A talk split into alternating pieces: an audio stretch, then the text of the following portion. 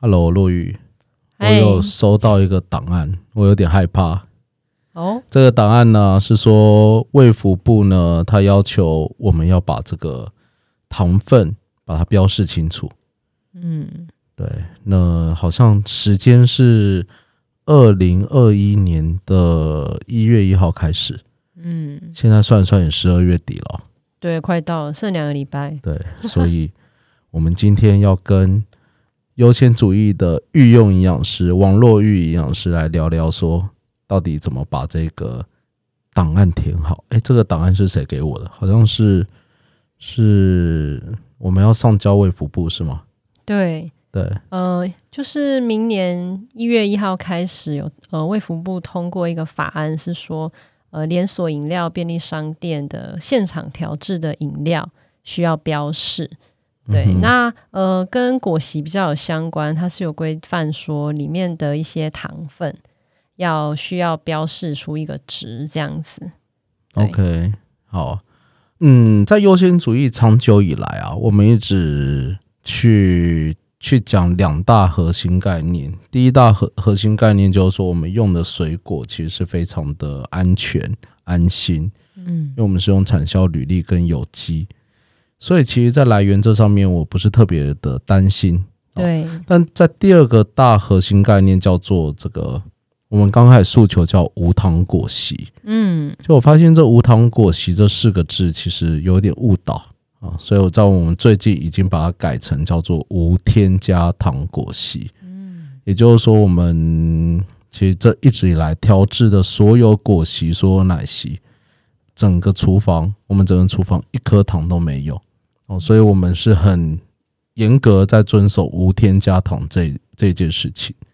可是自从这个卫福部的这个法令通过以后呢，好像要把所有的这个糖分做一个标示对，哦，所以呢，我们也很重视这个问题。毕竟我们一直讲求的是安全、安心，而且透明、公开。嗯，对不对？所以就请我们的御用营养师呢，在十一月，我们已经有举办过一场这个算是沙龙，对，我们同时就是有个新品发表会，我们发表了一个新口味的蛙桂，碧螺春的，对，碧螺春蛙桂，还蛮神奇的。然后第二件事情，我们同时发表了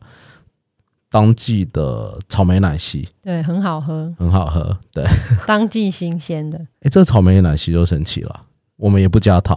嗯，对我，我我们可能会另另外一集了，我们来特地来讲一下草莓这件事情。对很值得聊一聊。 对，每一件事情都很多故事。对，那那为什么我们要特别开这样的一个这个讲座、这样的沙龙活动呢？因为就想让大家知道说，到底无添加糖奶昔、嗯无添加糖果昔里面，我们怎么去面对糖分这一件事情？嗯，哦，所以今天王营养师真的就要帮我们好好上一堂课了。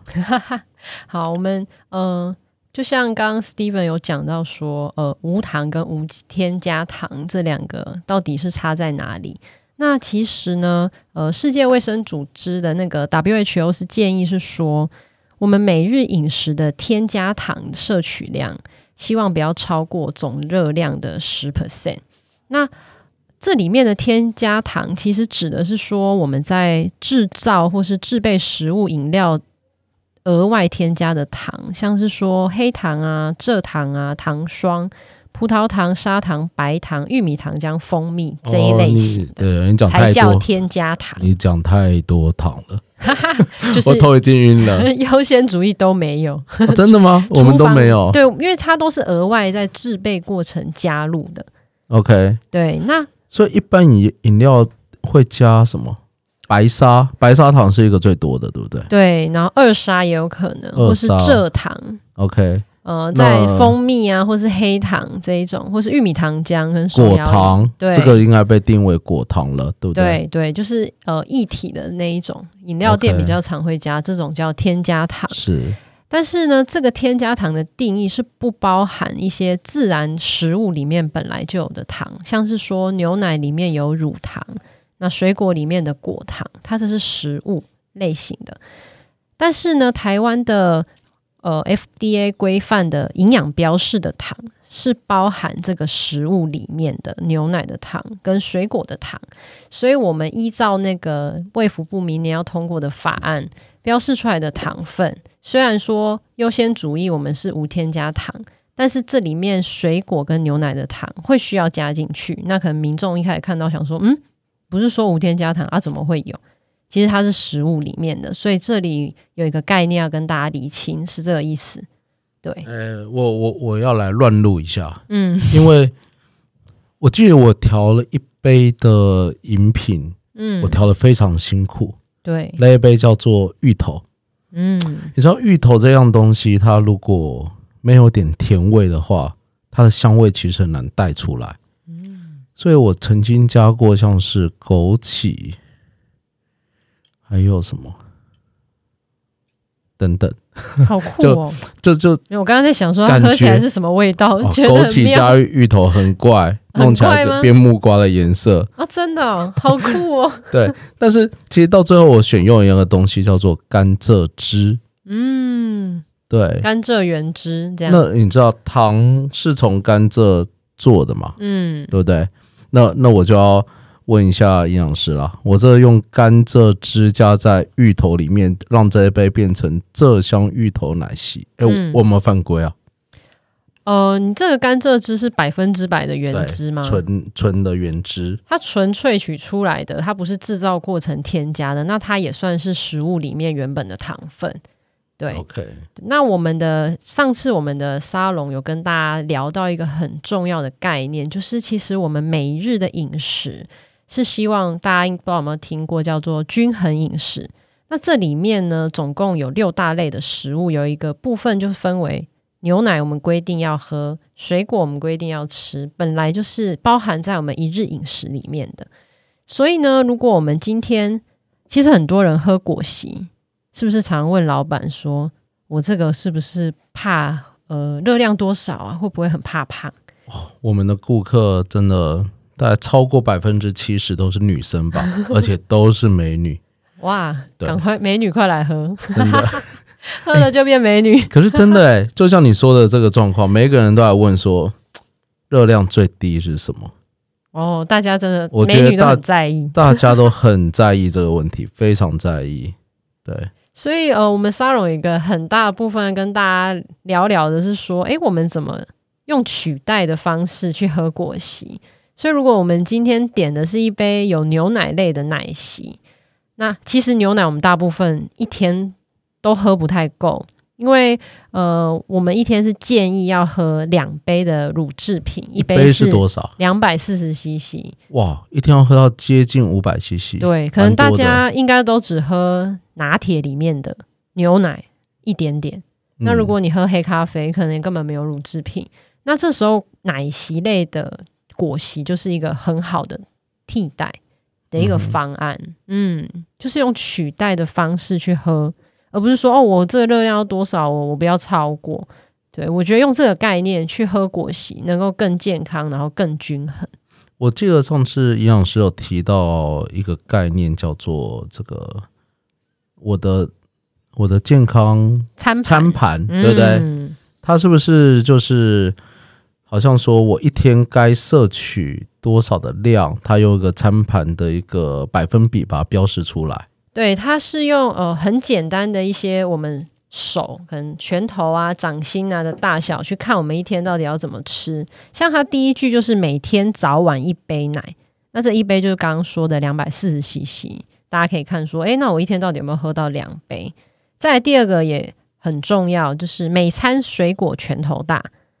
呃，大家早上会吃吃水果吗？ 拳头大，哎，我要回到我们的配方。我我想，我每一杯大概基础水果，譬如如果这一杯是芭乐的话，嗯，我们的芭乐果昔应该有到三百二十公克的芭乐，这应该比拳头大多了吧？对，其因为呃，大部分的水果啦，大部分粗略的话，可能这样一个拳头，它可能会抓个可能一百公克、一百二、一百五都有可能，要看它的一些含水量。我觉得现在在听的听众应该都开始想要吃吃自己的拳头了， 看看这个拳头有多大。对，这是一个粗略的算法，但大家就可以想说，诶，那我一天其实是可以吃三个拳头大的水果。那当我们用这样的概念去喝果昔，其实，嗯，如果你今天喝果昔了，你喝了一杯或两杯，那其实你回家就不用准备水果了，就很方便。那你又喝有牛奶的，对，那你就知道说，哦，那我回家就可能点心我就不要再喝牛奶，喝喝两杯，应该不太会啊，大家点心应该也不会去喝牛奶。嗯、对，对，所以它是一个很好的一个替代方案，然后让我们可以更均衡。因为呃，六大类食物的话，大概跟大家介绍一下，就刚刚讲的乳制品、水果，再来就是蔬菜，这样就三种类。那还有一个就是全谷杂粮，就是一些淀粉类的东西，再来是豆鱼蛋肉跟坚果。那就可以想说，哦，坚果还有跟油脂是同一类的。大家可以想说，诶，其实牛奶、水果我们很少会去吃到，你可能吃一个便当，里面就有饭是全谷杂粮类，那有青菜就是蔬菜类，那青菜会炒一些油脂，那顶多在一个鸡排或肉排里面应该很难有牛奶跟水果。嗯，所以其实，在一般的三餐里面，你要去摄取这个青菜，去摄取肉，其实是相对简单的，对不对？对，但现在最大的难题就是说，大家生活都很忙，嗯你要去买个水果啊，还要买一杯削奶啊，哇，这个还要削， 真的很麻烦。对我刚好我有看到一个东西是，你说有坚果对不对？对，还有一个是一掌心的鱼肉，呃，你嗯，肉豆类，对豆鱼蛋肉，豆是黄豆制品，就是一些豆腐啊、豆干、豆浆这类的，但它大略是用我们一个掌心来算，这样子、嗯一次呃一餐，我们的奶昔里面有两杯也也是受这个营养师的影响啊。你知道这两杯是拿两杯？南瓜鸡胸鸡胸肉南瓜蛋白昔，哦嗯，然后另外一杯是洛梨奶昔，硬要加一块鸡胸肉进去。对，因为那时候是主打运动的主题，对对，那运动可能前后都有适合补充的饮品。那蛋白质这时候摄取很重要，所以我们在运动后才说跟老板说，哎、这个蛋白质是不是要再多一点？ 我们的那 个顾客们来第一次都觉得这一家是黑暗餐厅，谁会把一个鸡胸肉打进去？太诡异了。黑暗餐厅但其实这个喝起来还好哎、哦，哎那我就想问营养师，我们加这个鸡胸肉在里面的最主要含义到底是什么？是为了要补充什么东西？蛋白质，蛋白质。嗯，现在好像大家都会去补气补充那个乳清蛋白，对不对？对，这个有什么差别呢？呃，其实如果硬要从蛋白质的量的话来算，我觉得是还好，就一个是从乳清蛋白来，一个是从鸡胸肉来，啊，那但我知道差别了。鸡胸肉是很自然的，对不对？呃，就很纯粹、很天然的。对，如果硬要这样分析也是可以，嗯但乳清蛋白它其实就是在牛奶的处理过程之中，把上面的这个部分分离出来。分离出来。哦对对对对对。 OK，只了是解说外面很多乳清蛋白有有可能会加很多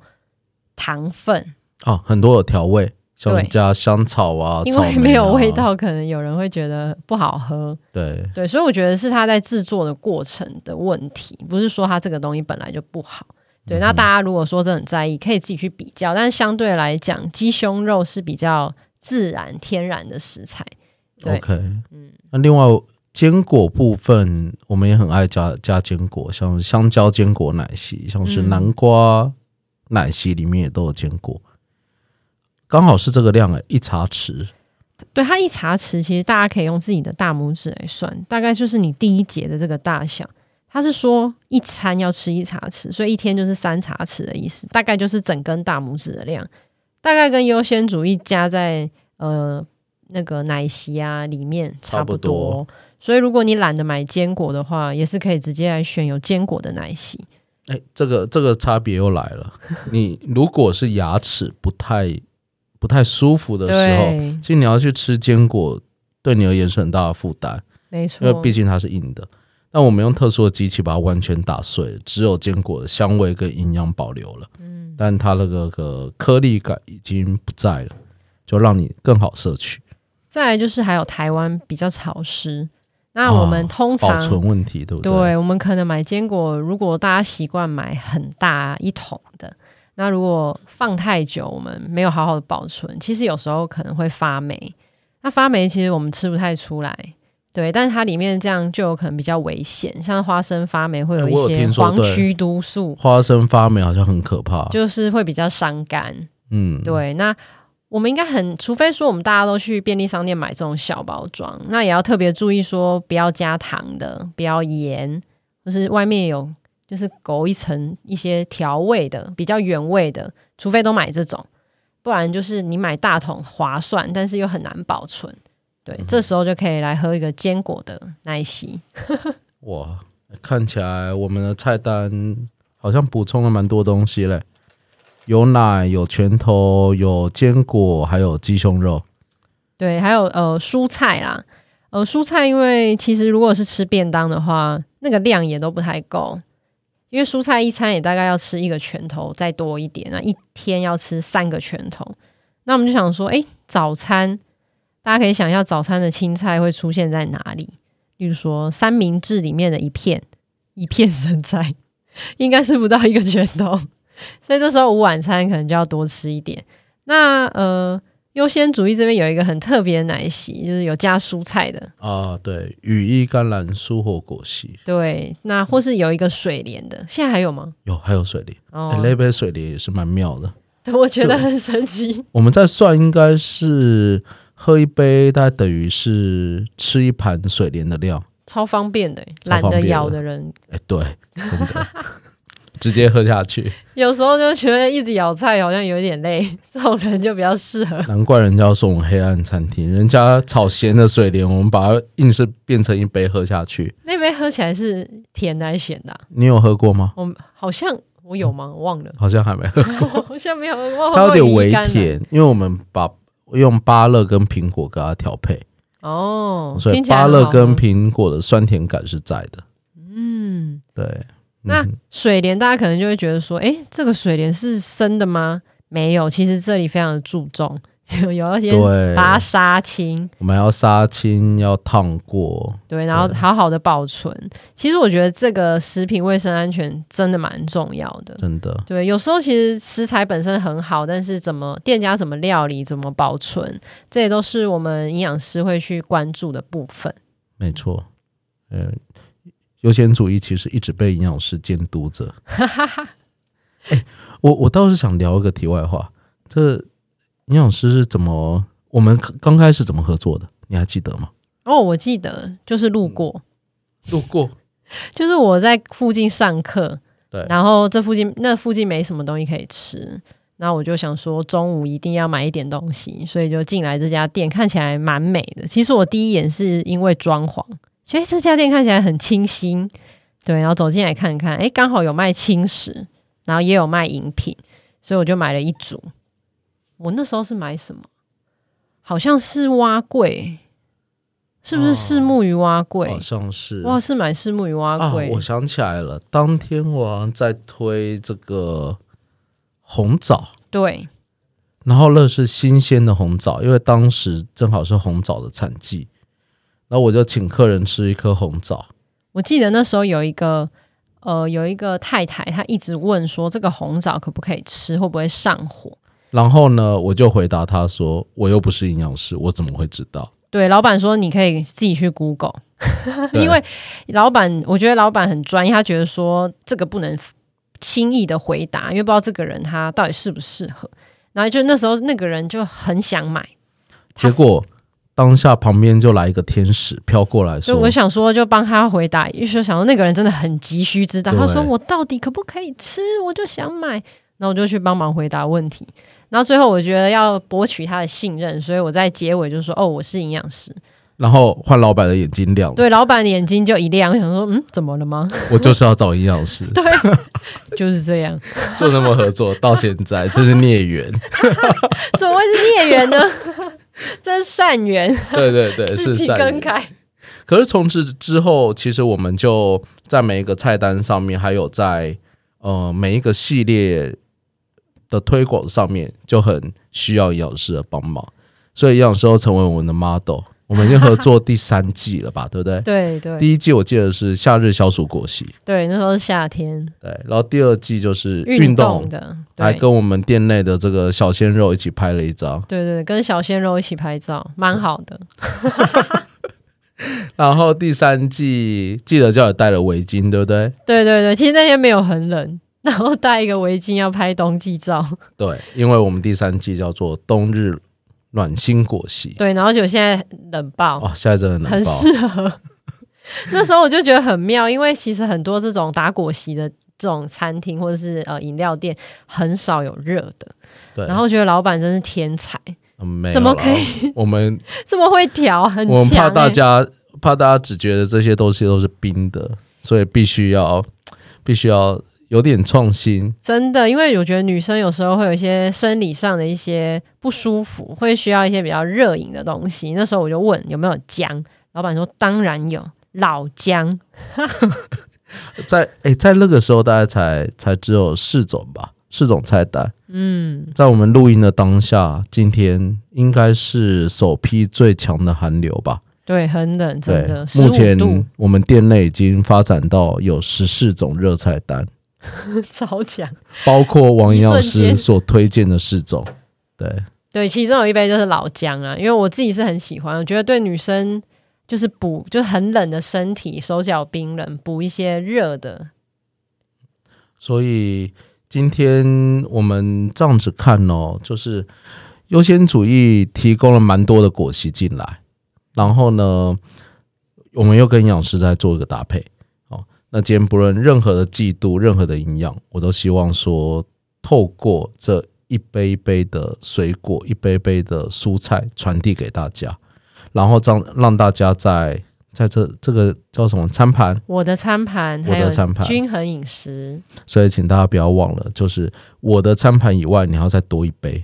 嗯，对，再多一杯应该可以让你更加均衡。对，检视一下自己的饮食状态，外食应该是都很难啊。对，所以不论是夏天，不论是冬天，我们有冰的有热的，全部都给你。对，大家可以依自己的饮食习惯做一个很好的一个搭配。那我们也请营养师多多的监督我们喽。好，没问题，谢谢老板。而且明年就是刚回到最开始的话题，一月一号这一个对糖分标示部分，是不是我们也要把它全部落实下来？对，我们会标示，但大家要记得，我们这是天然食物来源的。那如果有牛奶的，就会另标说这里面有多少是乳糖。所以大家看到糖说哦，吓死了，这么多没有，它是从哪里来的，非常重要。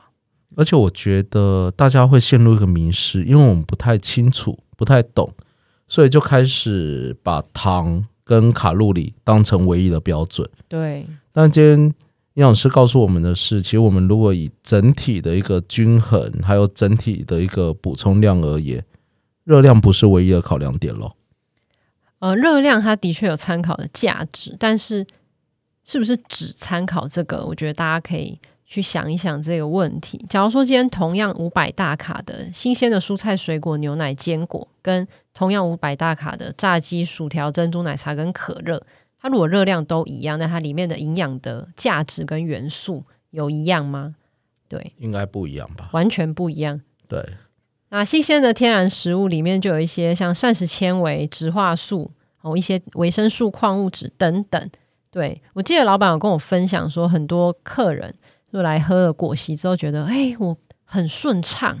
怎么差这么多？很大的原因就是因为膳食纤维。 OK，了解。这这真的似乎不是添加物或者美味可以直接带给你的东西，对不对？对，因为呃，我们一般膳食纤维是在蔬菜、水果、一些全谷杂粮，还有一些坚果里面会有，或是有一些豆制品。但嗯我们的饮食、可能青菜就很难吃得够，水果懒得削，坚果懒得买， 杂粮类的饭好难吃，不想吃。所以大家还蛮容易这个膳食纤维不够，那就嗯很容易会有便秘的问题。对，所以我们今天真的上了一课啊，不要只考虑热量，对不嗯要只考虑糖分。卫福部虽然很